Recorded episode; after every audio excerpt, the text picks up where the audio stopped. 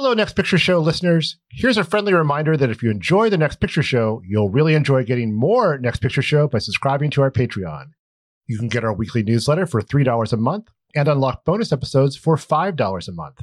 We recently released bonus episodes on The Batman and Turning Red, and we have one in the works on the new Hulu limited series, The Dropout. Patrons also get access to ad free versions of the podcast. But even if you aren't ready to subscribe, you can still follow the Patreon for your next picture show bonus mini recommendations and feedback Friday posts, where we respond to your thoughts and questions. Those posts are open to the public, and we hope you'll come engage and ask some questions. You can find it all at patreon.com slash next picture show. That's patreon.com slash next picture show. It's very difficult to keep the line between the past and the present believe that someone out of the past can enter and take possession of a living being? We may be through with the past, but the past is not through with us.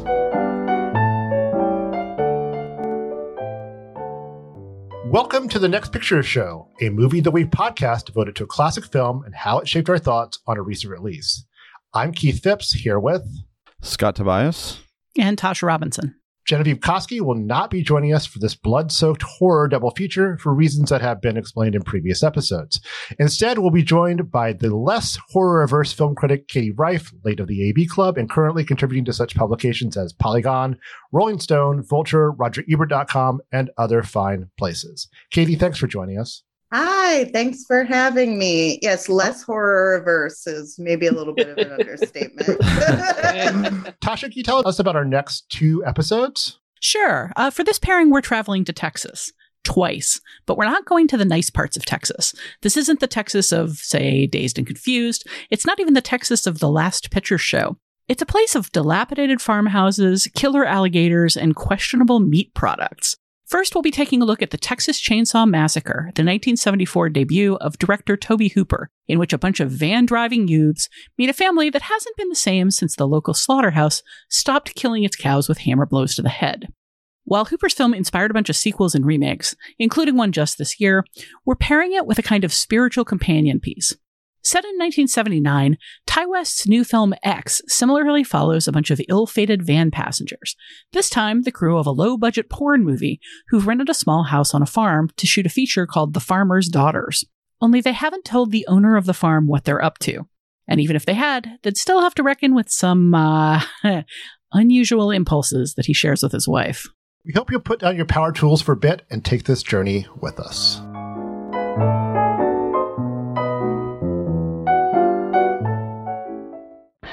What happened was true.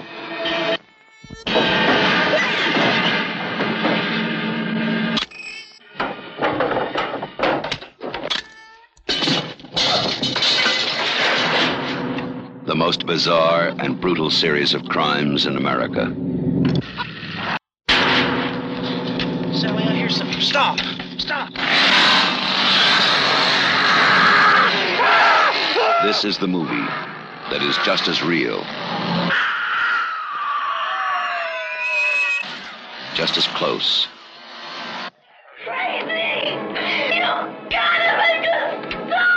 Just as terrifying as being there. Even if one of them survives, what will be left? The Texas Chainsaw Massacre. After you stop screaming, you'll start talking about it. The Texas Chainsaw Massacre sets up the tension that will drive it in its opening moments. The introductory voiceover, provided by future Night Court star John Larroquette, alerts viewers that they are about to see a true story drawn from, quote, one of the most bizarre crimes in the annals of American history. Then, after a screen establishing the date, August 18th, 1973, we see grisly, almost subliminal flashes of what appear to be photos from a crime scene before the camera finally settles, lingering on the image of a skull as it pulls out to reveal a kind of sculpture made from a corpse perched atop a grave. It's horrible, but the way Hooper frames it against the sunrise, it's also kind of beautiful, a work of art made of rotting flesh. The contrast between the documentary setup and the craft, care, and artfulness of the execution encapsulates the film. The Texas Chainsaw Massacre depicts slayings and sadism with shocking immediacy. In subject and in its focus on the killers who take glee in hurting women, it's not that different from countless low budget grindhouse shockers released around the same time. But in execution, it's stunningly different. A chase through the night between the chainsaw wielding killer known as Leatherface, played by Gunnar Hansen, and the determined to survive Sally Hardesty, played by Marilyn Burns, is horrifying, but it's also beautifully timed and masterfully edited. And the longer it goes on, the more it starts to feel like it's about more than just a mass killer chasing his screaming prey. So, for that matter, does the Texas Chainsaw Massacre. Although in ways that are hard to pin down, Sally's not alone when the film begins. She's traveling to her grandfather's grave with her paraplegic brother Franklin and some friends, drawn by reports of grave robbing. It's the aftermath of that crime we see at the beginning of the film. But really, they seem to be just kind of driving around a bit aimlessly, a bunch of shaggy youth drifting through a crumbling land where the locals have had little to do but hang around graveyards and drink. The meat processing plants don't offer the guaranteed employment they used to. And if anyone's farming the earth, they're not having much luck. It's the early 70s and everyone seems to have kind of lost their way. The travelers do find a kind of functional family unit, however, or at least a parody of one in which everyone has a part to play, but only Sally survives long enough to witness it in full her friends having been picked off one by one before she joins the dinner party that provides the film with its seemingly endless climax, one in which she's subjected to mockery, humiliation, and physical torture. But then somehow Sally escapes in an exhilarating and terrifying rush to freedom that gives the film its famous ending. But though Sally gets away, the film ends with the pervading sense that what we've seen, a corrupted, dangerous, rotting version of America, won't disappear no matter how far she gets. Grave robbing in Texas is this hour's top news story. An informant led officers of the Muerto County Sheriff's Department to a cemetery just outside the small rural Texas community of Newt early this morning. Officers there discovered what appeared to be a grisly work of art the remains of a badly decomposed body wired to a large monument. A second body was found in a ditch near the perimeter of the cemetery. Subsequent investigation has revealed at least a dozen empty crypts, and it's feared more will turn up as the probe continues. Deputies report that in some instances, only parts of a corpse had been removed. The head, or in some cases, the extremities removed, the remainder of the corpse left intact. Evidence indicates the robberies have occurred over a period of time. Sheriff Jesus Maldonado refused to give details in the ghoulish case and said only that he did have strong evidence linking the crime to elements outside the state. Area residents have reportedly converged on the cemetery, fearing the remains of relatives have been removed. No suspects are in custody as the investigation at the scene continues. So let's talk about the Texas Chainsaw Massacre. There's a lot to unpack here. I, I kind of want to start with why we're talking about it in the first place. You know, it's got that unforgettable title. I'm sure that helped to attract attention at the time but also in more critical praise and you know a larger box office than the average horror movie, uh, particularly low budget movies filmed in Texas. What made this film stand out in 1974? Well, I mean, this was uh, this was after The Exorcist came out and after Night of the Living Dead, so you were already well within you know the sort of 70s new wave of horror where they moved you know the the terror from moldy old castles in england you know like you would see in hammer movies to modern day america you know, and Romero, uh, Romero's films famously have lots and lots of political subtext to them, and so does the Texas Chainsaw Massacre. I think part of what made this movie so notorious was that was like the release patterns of the time and the distribution because this one got a slow rollout at drive-ins and so this is a movie that you could have heard about six months or a year before you saw it. And then it rolls into town and you had to see what all the fuss is about too. I think i think we lost a little something when that when that went away when it was the memoria know, of its day it was the memoria uh, of its day. There's also just the sheer brutality of it. I mean, I, as I recall, it was it was advertised with the the log line "Who will survive and what will be left of them," and the idea was just seeing Psycho and seeing blood on the screen in a way people hadn't really seen it before and imagining the knife going into the body like provoked a sensation. But the idea of a chainsaw being used to dismember somebody just seems like the kind of thing that nobody wants to see on screen so everybody wants to go see it on screen you know? There's a a novelty there that's also just the kind of of horror that sits in the back of your head. Well what does that look like? What would that be like? And i think that there's just a luridness to the the fundamental premise here that drew people. And then when they once they got in the door they spread the word of mouth just because this movie is so surprisingly brutal and so abrupt in its violence. And and so startling in some of the details. It's there's a lot here that just lingers with you and gets under your skin. It's so interesting the way you're describing it, Tasha, because the way I always talk about the Texas Chainsaw Massacre is that it's not as bloody as people think it is. It's not, there's not that much blood in the movie. You know, you have this horrific imagery, but that's not, you know, bring it back to Night of the Living Dead again, they were using scraps from a butcher shop and they do do use them in this movie too but in a separate context like the famous scene where uh, one of the i forget her name but the first gal who gets taken in by leatherface when she's hanging on the hook you know when you watch the sequels and the remakes and everything they put a lot of blood in there but there's no blood. There's just like the twitching and everything. And so I think that this movie, I'm sure we'll talk about it more, but the way it was made was so down and dirty that I think some of that kind of transferred to the screen. Like it was hot, it smelled bad. They mm. were using the set was decorated with chicken bones. Everybody was high. Like they were using real chainsaws. Uh, they were shooting for 18, 20 hours at a stretch. Like it was a legitimately stinky, dangerous environment. And I think some of that comes through on the screen and makes you think you're watching something gorier than you actually are. Although you know you could draw a line between gore and brutality. Well that's that's just it. I like i want to be very specific here. I didn't say it was gory and i didn't say it was bloody. I said it was brutal. That first killing is so so so abrupt and i would say so brutal. So just you know a hammer hitting bone and noise uh, in in a way that just cuts directly to your spine. The fact that you don't really see uh, what happens to franklin and have to imagine it doesn't in any way detract from the the immense brutality of that scene. That that first killing is a real shocker too because it, it strikes you as like oh wait this is how someone would really die if they encountered a mass killer. It wouldn't be this, you know, we certainly get long, drawn out, elaborately staged, or at least, you know, highly detailed scenes later. But this is just, you run into a big, scary person, and, you know, that's kind of it because you don't really have, there's, can't really put a bunch of a fight against someone like Leatherface. It is, I think it kind of, throws you off your balance because even if you're expecting a kind of grimy horror film, you're not expecting that. Yeah, and the shock of that me- the metal door opening. I mean, mm-hmm. the sound work and the, the sound work of the film is incredible. And as far as the tactility of the film, which is a huge part of what makes it so effective, I mean, there's no space more lived in than that farmhouse. that is a very lived in place.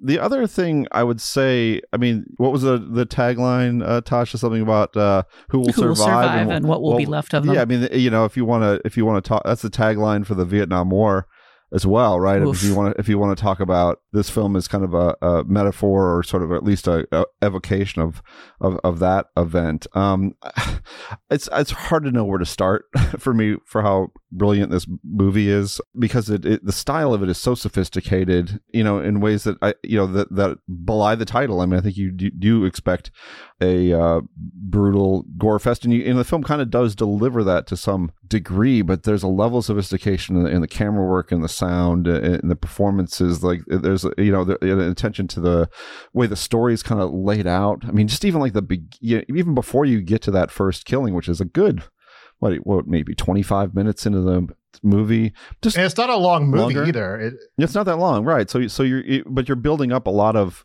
you're getting so much information um, that I think you described a li- little bit in your keynote, Keith, about what the locals are up to, and you get all those interesting radio broadcasts and sort of disturbing things that are being piped through there. You know, uh, you know, all the stuff at the uh, at the at the graveyard is just so so interesting. I mean, there's a, there, there's all of that, and then there's just a lot of memorable camera movements and shots and angles and like it's just it, the, the film has just been so thoroughly thought through but and yet all this at the same time uh, feels kind of revolutionary. I mean, if you really think about like, I mean, this is a horror film that's about real horror, real brutality. You know, not not not as there's not a really a real escapist quality to it. I mean, it is it it, it feels like people it, what it feels like for people to be in actual danger. That part of it is evoked in a very plain way, a very um you know straightforward way that's that's you know immensely disturbing. This is uh it's a great film with with many layers to it. I think one of the things about it, you know, why what made it stand out is that it, in a lot of ways it captured the zeitgeist of the time. You know, it's uh, you know, uh, the Manson murders ended the 60s. Then at the beginning of the film, they're reading their horoscopes. And there's a lot of there's the, this sense, you know, when the 60s turned into the 70s, that the party was over and the bad times were here.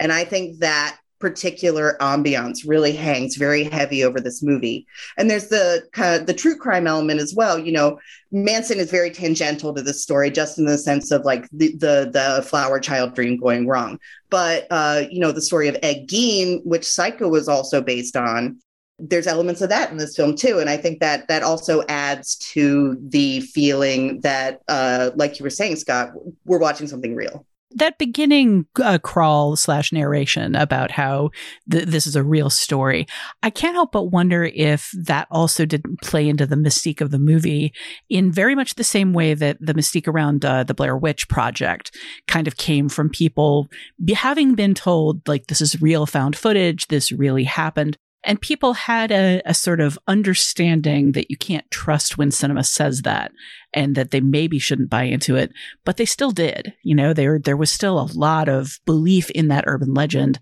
you know, questions around like, wait, is this really real? And I think in the same sort of way, just the, the gravity with which this movie is presented as a true story, even though it, it draws very slightly from, from Ed Gein's crimes, but has really honestly very little to do with him. I feel like maybe added kind of a, a layer to the whole thing of, oh wow, yeah, there are there are things like this out in the world that we have to think about and contend with. I read Gunnar Hansen's autobiography. He was a great writer. It's very eloquently written. But in in the book, he talks about a common experience for him was going to a horror convention and meeting somebody, and they say, "Oh, my cousin's from the town where the murders really happened." And he'd say, "There were no," and and and he'd say, "They didn't happen." And then people would look at him and be like, yes they did or you know they'd make reference to like oh yeah the real sawyers were my third cousins and he'd say there were no real sawyers and people would say yes there were yeah, like, in so many cases, I would think that was a Mandela effect of people just kind of like imagining that something they saw in media was real. But in this case, I think it's just, it's far more likely that that kind of, of crazy, like that kind of violence happens all the time in little pockets and corners of America and in the world. And it is very likely that it, that person's third cousins were a bunch of like inbred weirdos who killed somebody. I would not be surprised that that was true at all. You, when, when people say like, oh yeah, that, you know, the legend of the, the couple who were making out and uh, the, the guy with a hook for a hand came for them, like that totally happened to my niece's boyfriend's cousin cousin's hairdresser.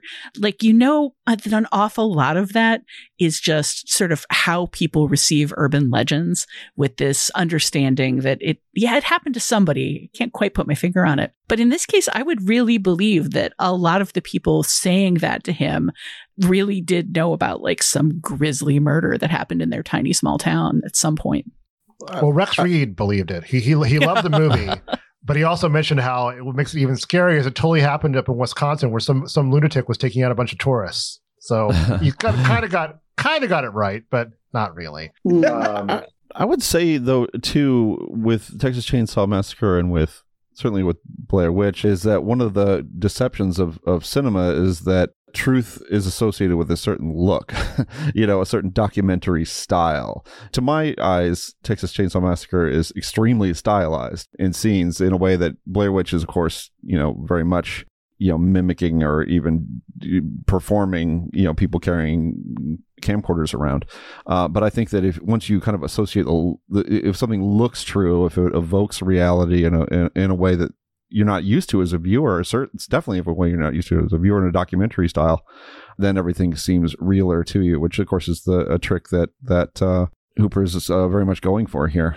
If we had this podcast in 1999, we would certainly pair the Blair Witch Project with uh, the Texas Chainsaw Massacre because uh, the comparisons do not do not end there. It helps, I think, that the locations do look like some horrible thing you stumbled across. I think that allows you know Hooper to shoot it in a, in a way that is much more stylized without losing that kind of verite feel, even though it's not shot very verite. I, I love which are not to get ahead of ourselves, but mimicked in X. But I, I love those like low shots, like grass level shots following people up to the house. It's it's so eerie for reasons that it's kind of hard to put your finger on. I mean, I find for beyond the obvious spooky, unsettling, gory, upsetting qualities of this movie, I have a hard time pinning it down because it is political, but in a way that's sort of like not explicit. It's more like the mood of the times, like this sort of unsettled mm-hmm. America. Mm-hmm. Vietnam's never get mentioned, never gets mentioned, but you, you kind of a shadow still hanging over the whole thing anyway, in ways that are just kind of, you know, if you know the era,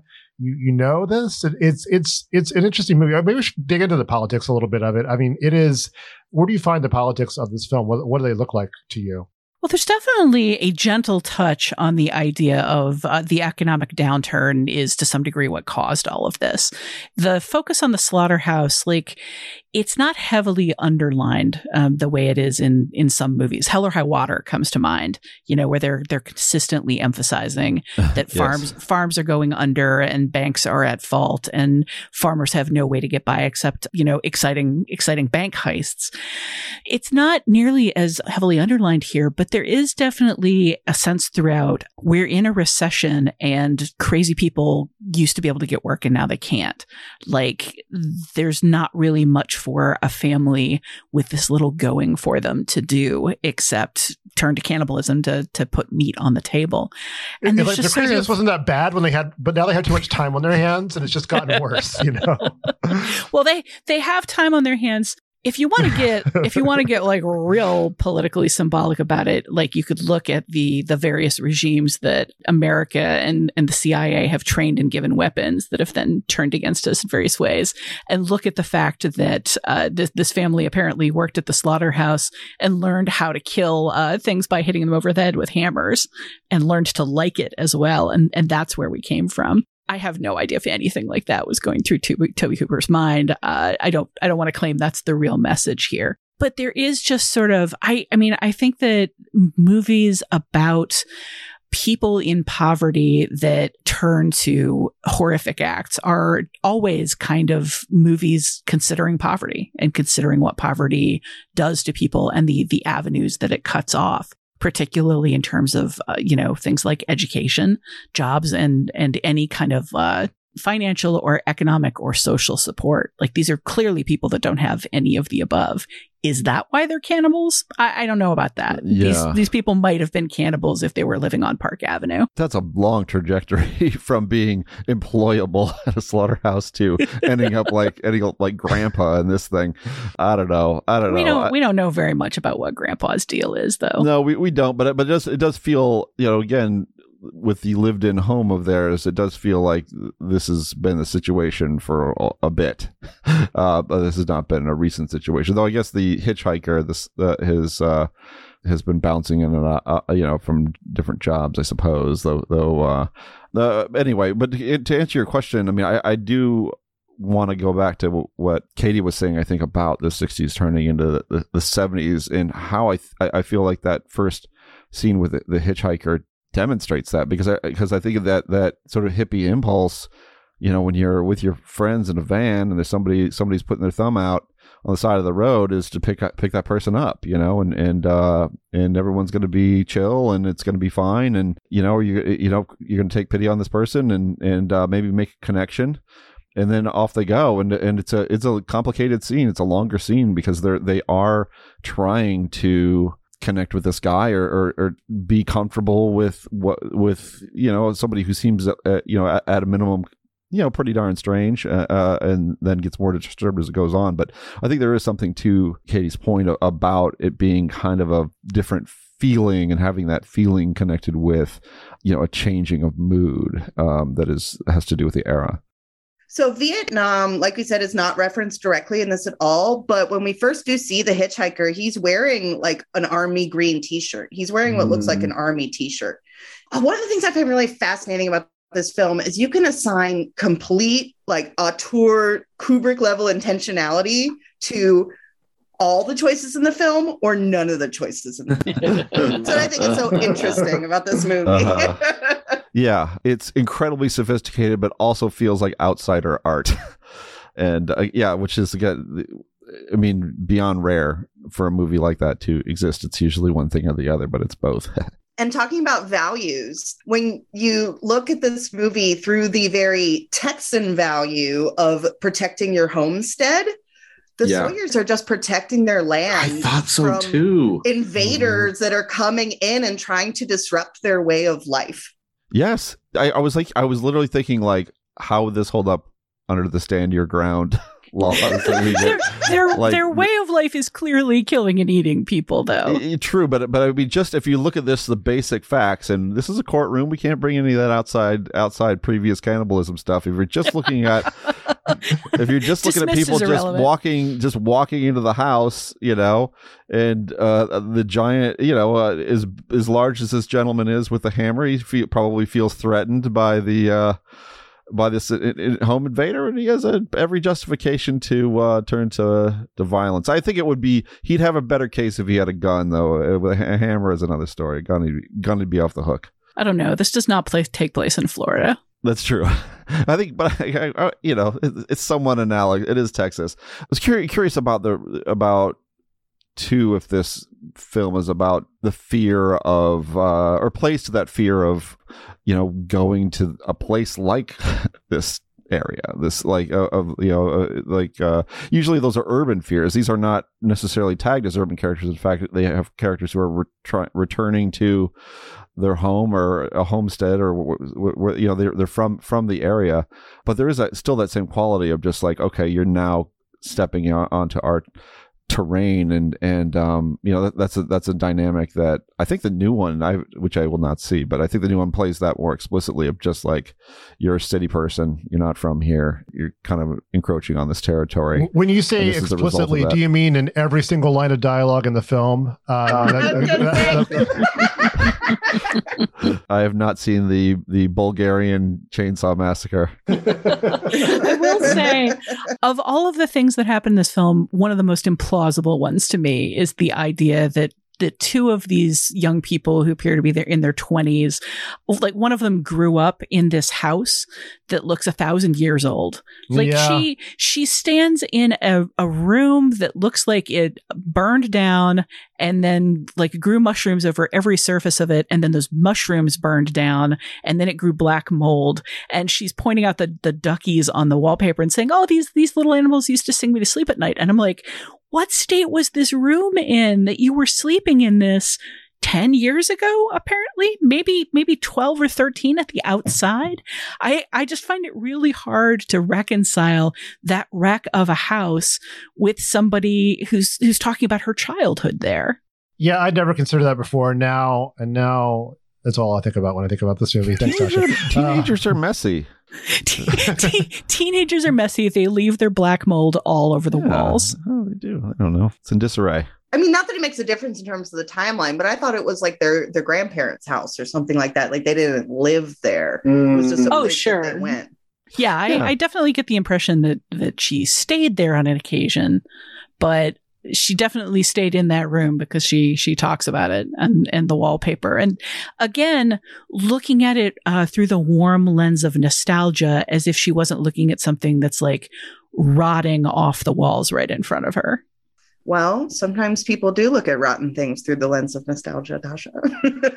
I mean, Yeah. you know, you talk about like the the the clash of generations and the old the, the last gasps of the dying old world. You know, you can you can look at this movie that way as like you know Leatherface's family and by extension rural texas is you know this old world that is being invaded by these new by these kids with their crazy new ideas and this is kind of their their last attempt to turn kill them all and turn them into sausage Okay, now we're definitely putting Kubrickian uh, intentionality on on ducky a rotting ducky wallpaper. I just I want to I want to definitely loop back to the fact that what you're talking about is the symbolism of rotting ducky wallpaper. I found myself this time struck by the similarity to another cultural product of this era in which a bunch of kids drove around aimlessly in a van uh, called Scooby Doo, which is kind of like, in some ways, the a really dark episode of Scooby Doo. But I don't know. On that, I, I'm not sure there's anything to develop on that point. So why don't we just take a quick break and we'll be right back after that.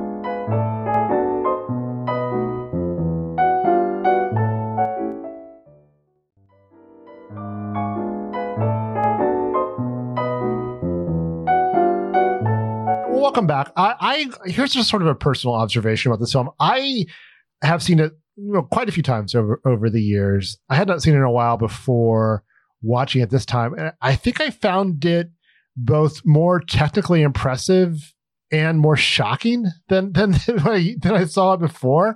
It's kind of like you know I know Pink Flamingos is coming out on, on Blu-ray and, and, and that's a movie I, I, I love, but I, I don't I don't even know if I can watch it anymore. and um, this one I definitely can watch, but but it is it's a it's a tougher sit than I remember, and it, it, and it's tougher in some ways than than more explicit horror films. Did anyone else have that, have that experience watching it this time? Y- yes. I mean, yeah, but one of the big reasons for that is just the difference of like watching a really good transfer versus the uh, the last time I saw it was almost certainly on VHS. Mm. I remember this movie as being a lot like grainier and and crappier looking. And like watching some of the sequences, I was like, "Oh, this is so sharp. The colors are so rich." And then I realized that that's because I was introduced to it on a, a fairly faulty medium, and I, I just assumed that the look I was seeing was the look that he'd given the film as opposed to the look that VHS transfer gave the film. So it's possible that part of what you're experiencing is just you you keep experiencing like better and better transfers, better and better renditions of the original film.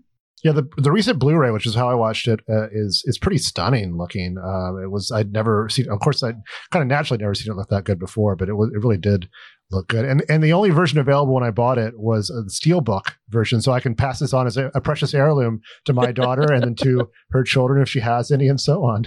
Did the Blu-ray restore the French plantation sequence? Was my oh sorry. Um. Uh, anyway, that was a, that was a really stupid joke.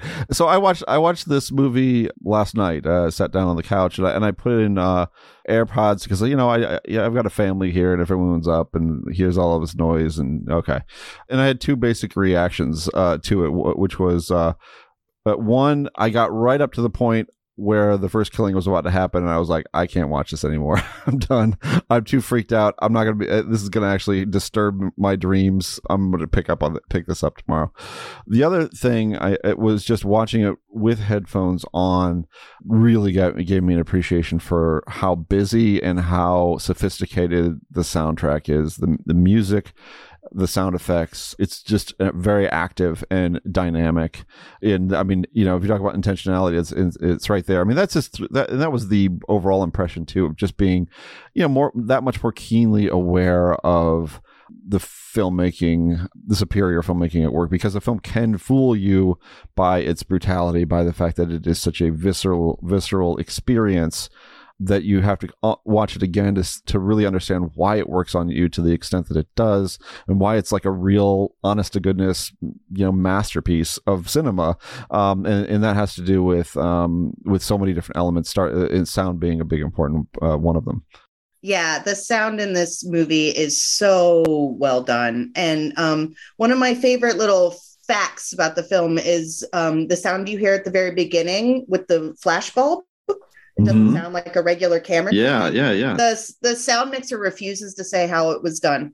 Will not say. Hmm, We'll take it to its grave. I feel like I've heard people try to rip that sound off too. the right? remake, the the 2000 whatever remake, ripped it off in the trailer and, and I think in the film itself too. Ooh, man. Yeah, he refuses to reveal how he did it. But um, so am I the only person who watches horror movies as like exposure therapy for generalized anxiety disorder? Is that just me? I like I usually find horror films, uh, particularly like sort of the you know the mainstream Hollywood horror films. That's that's like comfort film. Uh, Even if, I, if I'm up in the middle of the night and can't sleep, that's fine. You know, I just that's I just assumed but, but something like this Katie was is, a sicko. That was what I just. I didn't. I didn't think there was anything more to it than that. I could just be rationalizing being a sicko. Okay, good. but there's something about like um this film has, you know, it does maintain a very, you know, I'm using really technical terms here like vibes, but it's it's got it, it it's, it's got this elevated level of anxiety all throughout the film. And something that I found, I've probably seen this movie a dozen times. It vibrates on a similar frequency to my general state of always being a little bit anxious and keyed up.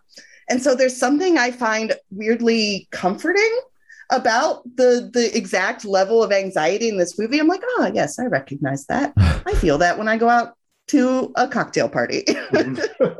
like it, like you're in a chair screaming while people are taunting you. I'm, uh, no. I, I, mean more as the film the film as a Got whole it. there's something about the exact level of because there are films that are have more running around and screaming than the texas chainsaw massacre it's not the most running around screaming horror film ever made i wouldn't think there's some that that go harder than this one and there are some that are a slower burn there's something about the exact level of this movie i think it, it's tuned just right for the amount that it makes you feel uncomfortable while you're watching it. I just I find that incredible because like my one I don't know if critique of this movie is a, appropriate because it definitely this definitely is not a universal thing. For me personally, it there was there was a point where it became too much you know the the screaming just goes on and on and on like well past the point where i feel like i in that situation would be able to maintain either the voice to scream or the will to do it with. Oh truly. Marilyn burns is just the amount of time because you know i referenced this earlier but you know when i was reading gunnar hansen's book they would shoot you know running and screaming for 12, 16, 18 hours at a stretch. I don't know how she kept up her stamina that long just to do that for that long. She was she a swimmer like uh, these advanced lung capacity like part uh, like a, a professional pearl diver before all this started. Mm-hmm there comes a point around the time of uh like late in the dinner where Ho- oh, Tobe Hooper's just like pushing close close close in on her eyeballs as like they're rolling in terror and she's been screaming at this point nonstop for what feels like 10 minutes and she's going to go on to scream nonstop for uh, a rather longer time and it gets past the point where I personally feel like she should be in shock. I feel like I'm in shock just trying to experience what she's experiencing. And the relentlessness of it, I guess, is effective, but it's also just so draining for me. Like it's, there's nothing cathartic in any of it. There's nothing relieving about anything uh, that happens in the movie. There's just, to some degree, almost like, oh God, will you please just kill her and put her out of her misery? Like, when will this be over? So I want to talk about that and the running around and screaming and such. The last, say, third of this film, maybe more, is given over to horrible things happening to Sally. Mentally, physically, she's in danger. She's tied up. She's being taunted. It is a depiction of misogyny that doesn't feel like an example of misogyny to me, unlike uh, you know uh, other horror films that that do. And I'm not quite sure why. It may be just that she does escape, or you know, we are so kind of lockstep with her. I mean, she's our point of identification. There's no like later Friday the Thirteenth or Nightmare on Elm Street movies where you're kind of rooting for the killer. With this, you were rooting for Sally. I, I don't. Maybe that's it. I don't know. Uh, maybe what, is somebody else's thought on that? My big thought here is that one of the reasons it doesn't feel as squirmy to me as a lot of other movies in this vein would is I just don't feel like she's being sexualized. You know, mm. she's she's getting progressively more like bloodied and battered and stringy haired and, and matted as the the movie and her ordeal go on. But she doesn't start like losing her clothing. And even when like these these four men have captured her and one of them's sucking on her finger or like she's tied to a chair and like Leatherface is is feeling her. It's disturbing, but at the same time the whole thing doesn't end up feeling like a rape metaphor for me. And the fact that I was never particularly worried about these men raping her. I was never particularly worried about the, the male gaze in these scenes being all about like how subversively exciting it is to to have this woman tied up and helpless for their titillation. They treat her like literal meat. They're much more interested in like breaking her for amusement and eating her than they are molesting her. And I think I think you can just feel it. I don't eat meat right now, um, and haven't for a while. But I've never, what I did, I never really taunted my meat. Though, is this something that happens at your house, Tasha? But they're taunting her. I, I just think it's so explicitly clear that they're taunting her because they have the power of life and death over her, and not because they're sexualizing her. I feel like the scene with her and, and Jim Siedow in the truck when she's in the bag tied up and he's poking her is about the closest we get both to sexualization and to that specific kind of discomfort. And I feel like that scene is just so key because he's sort of trying to comfort her and at the same time he's tormenting her. And it just really plays in the character that he's kind of like playing out a bunch of very contradictory impulses that he himself doesn't know how to align. And there's a lot of madness in this film, like, like literal mental illness. But that particular form and expression of it, I think, is honestly to me more disturbing than Leatherface hitting people over the head because the mixture of trying to see her as a person and seeing her as a, a toy, you know, seeing her as a, a mouse in the mouth of a cat is so evident in his performance. And it's, it's horrible, but it's mesmerizing yeah, the violence isn't sexualized in the same way that it is in, um, say, like a, a Friday the 13th movie. I think out of all the big franchises, Friday the 13th sexualizes the violence the most. And uh, there's a couple, there's one thing that's missing from Texas Chainsaw that is in Friday the 13th is in those movies, the kids are going to the cabin specifically to party and have sex and then they're punished by being killed. But here they're going to check and see if their grandparents graves have been desecrated. There's no slut shaming punishment element. They're not being punished for their actions. They were just unlucky to be there. And i think that that takes some of the sexualization out of it.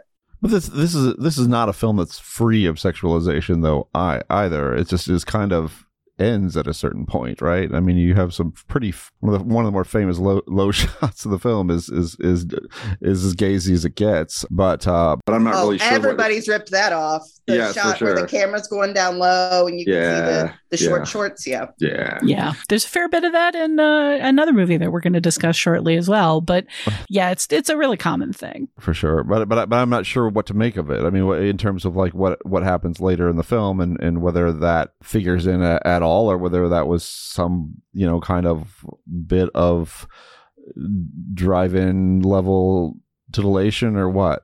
I think it's significant that the, the, the like those low shots the, the the the leering like let's let's look up her ass and just kind of like have the camera caress the back of her her thighs. All of that is separated from the point of the movie where the violence starts. You know once again you take a woman and you drive a hook through her back and hang her up like meat and then shove her in your freezer. Like there is certainly a level of like sexual symbolism to a bunch of that, but I just don't think the movie foregrounds it. And I, I don't feel like a leering quality to these things.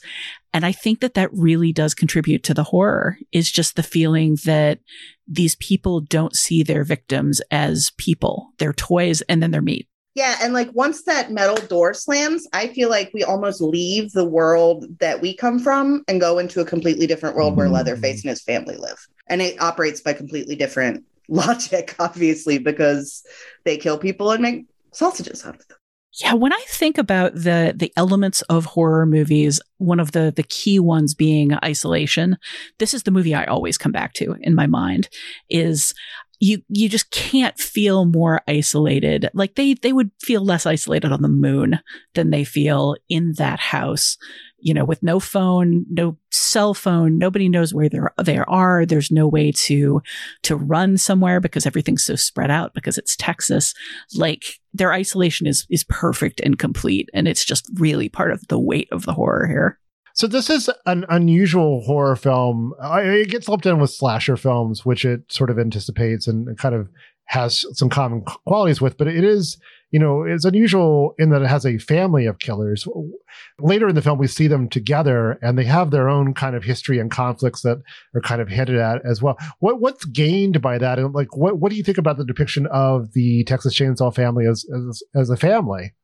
I think having the family in it makes it like kind of more disturbing and more twisted because it you know it's it shows that they have a system they have thought this through. Everybody has their role. It's not you know um they didn't just snap and start doing this one day. This is a deliberate you know family structure that they've set up. And just the perversion of that is really disturbing. I think it's one of the more disturbing things about the movie. Uh, i think another thing potentially to note here is that um, this is a family of men. I mean, this family has no future, uh, right? I mean, this is like completely, they're not building towards anything. Nothing is being constructed. This is just, you know, this is, you know, a dead, dying family and a dead, dying part of the, of the country.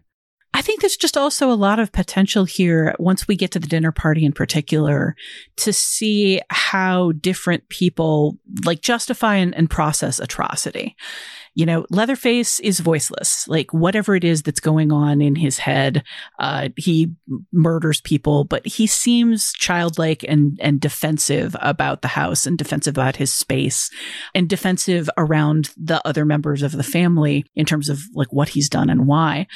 But you have, uh, the hitchhiker is kind of off in his own world that he's constructed out of like grievances and, and anger and excitement and thrills and sadism. There's a whole lot of different stuff all like all balled up in just a big sack of crazy. And then you have uh he's he's just credited as old man. Jim Siedow, maybe my favorite part of this movie. The moment at the table where he kind of pushes back and is like, ah, I got no taste for killing. And it comes out that he considers himself better than the other two because you know he only entraps people ties them up and brings them to the house to be murdered and eaten but doesn't do the killing himself he I just, I, too he's the cook mm-hmm. I just think that says so much about the justifications that people give themselves for the things that they do and the reasons that, that people take to assume that they're superior to other people. You know, he's also anything can be normal if you're he's also a little a little smarter than these two people, uh, and therefore considers himself a genius. You know, everything's relative. There is a feminine figure in a way, in the sense that Leatherface has makeup on it, has has long flowing hair. That's a curious feature. I'm not sure what to make of it. Felt like it felt like it was a, a, a part of the psycho homage part of the mm, film. Sure. Yeah. This film. This was the X of its day. This was referencing Psycho. The fourth one the Texas Chainsaw Massacre 4, they take that much farther. And Leatherface, you know, has a full face of makeup, has a wig on, has breasts, puts on perfume, the whole thing. So we should talk about the fact this is not a, a standalone film. It was probably never intended to spawn a bunch of sequels, but I, I found a Wikipedia page that has, you know, charts for like three different continuities for three different branches of the Texas Chainsaw Ah, Lord. Um, I, all right. I, we don't want to dwell on it too much because there's a lot of them. We, we, couldn't get into it. But are any, you know, are any of these sequels worthwhile? I, have seen some. Two. I have some opinions about what I've seen. Yeah, two. two. I, I think two's an interesting movie. Yes. It's been a long time since I've seen it's, it. Yeah, and it's a complete pivot, and it's a totally different thing. And, and it's also directed uh, by Tobe Hooper. Right. No, I, I mean, I, I'm not, I'm not wholly unannoyed by this, by the second film, but but I, I do think it's it, it earns more more than multi, many points for being as kind of strange and audacious and unexpected as it is. Um, it, he didn't just... really want to do it. He didn't really want to do a second movie. And there's so uh, I compare Texas Chainsaw Massacre 2 to Gremlins 2 a lot because it's the mm. director taking this thing that they created that became this huge phenomenon and going, fine, fine. You want a sequel? okay, here you go. Can I do whatever I want, please? yeah, okay, great. Look, as long as it's set in Texas and it's got a chainsaw massacre of some kind in it, yes, yes, you can. Can I torture Gizmo? Yes.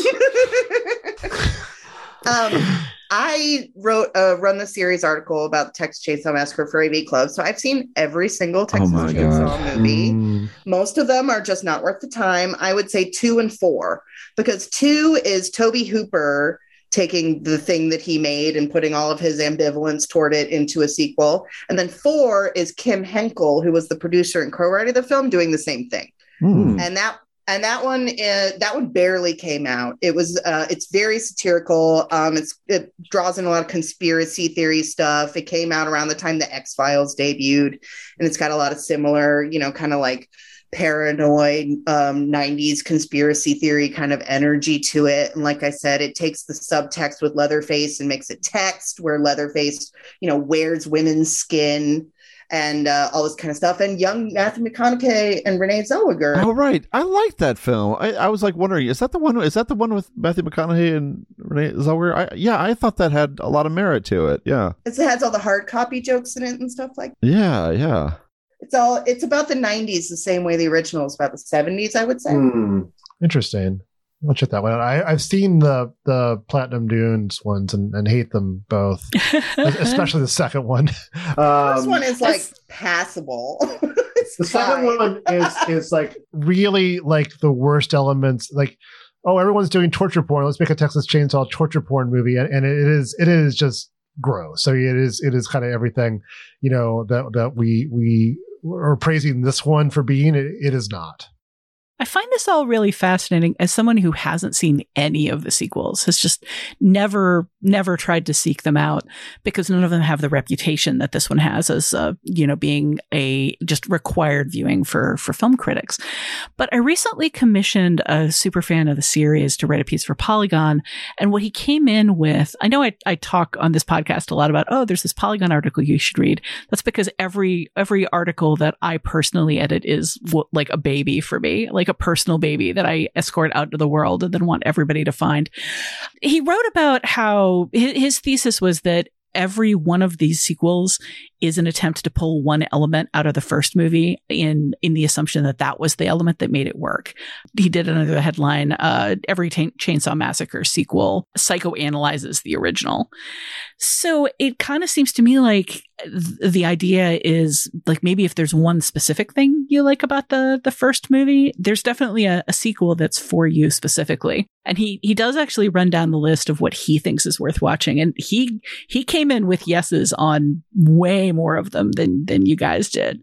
So like Hmm. he definitely has much more of a taste for ta Texas Chainsaw than uh, yeah, 'cause anybody I mean, here. I think I think broadly speaking, I mean, the best you can do is be an apologist for some of these films. That you know, you're not necessarily none of them you really feel like a, a special enthusiasm about, or or, or feel are f- without pretty significant flaws, and then and then the vast majority of them are just bad. I mean, I don't know. I You like, like- the first Platinum Dunes remake all right. I think that's Okay. five. What's the worst? What's what's what's what's at the bottom?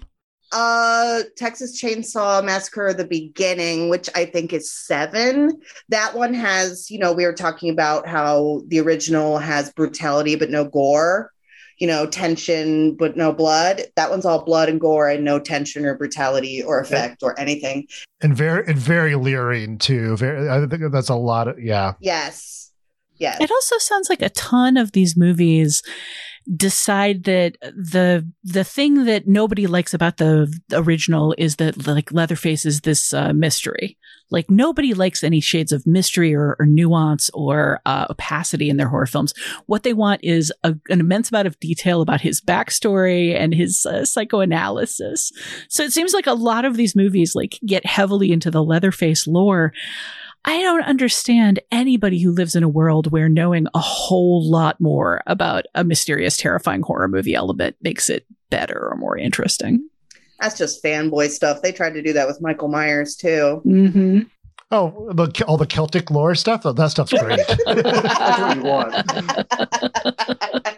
the new one, yeah, the new one completely loses everything, you know, that made the franchise interesting or special or different. It really felt like an unrelated script that they slapped the name Texas Chainsaw on. Um, Leatherface is fully a you know supernatural being in that film. man.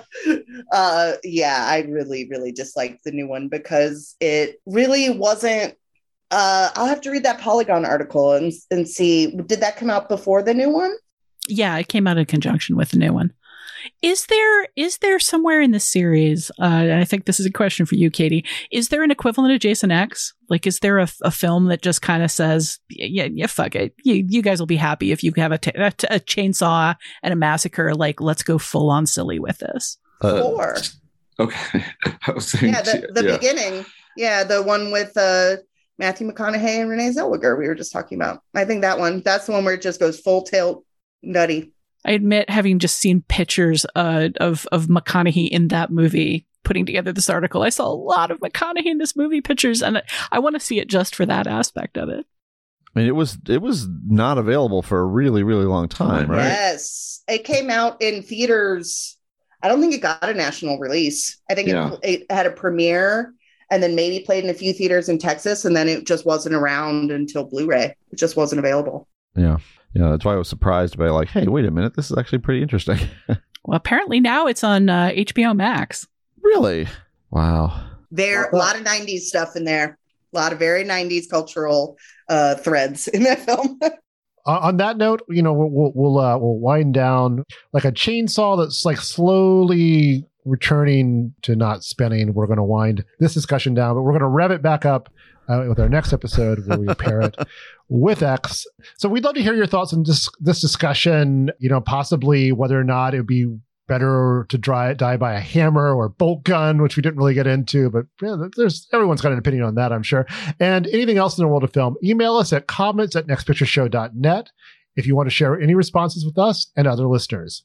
We'll be right back in a minute with a preview of our next episode.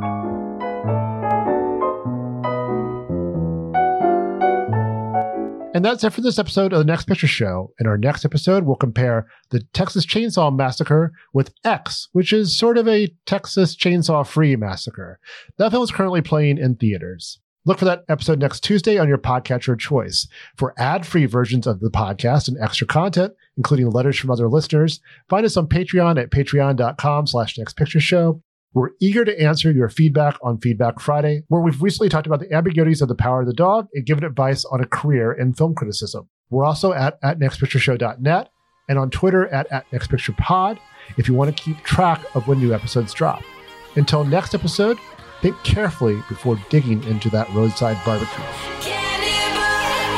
I'll eat you up.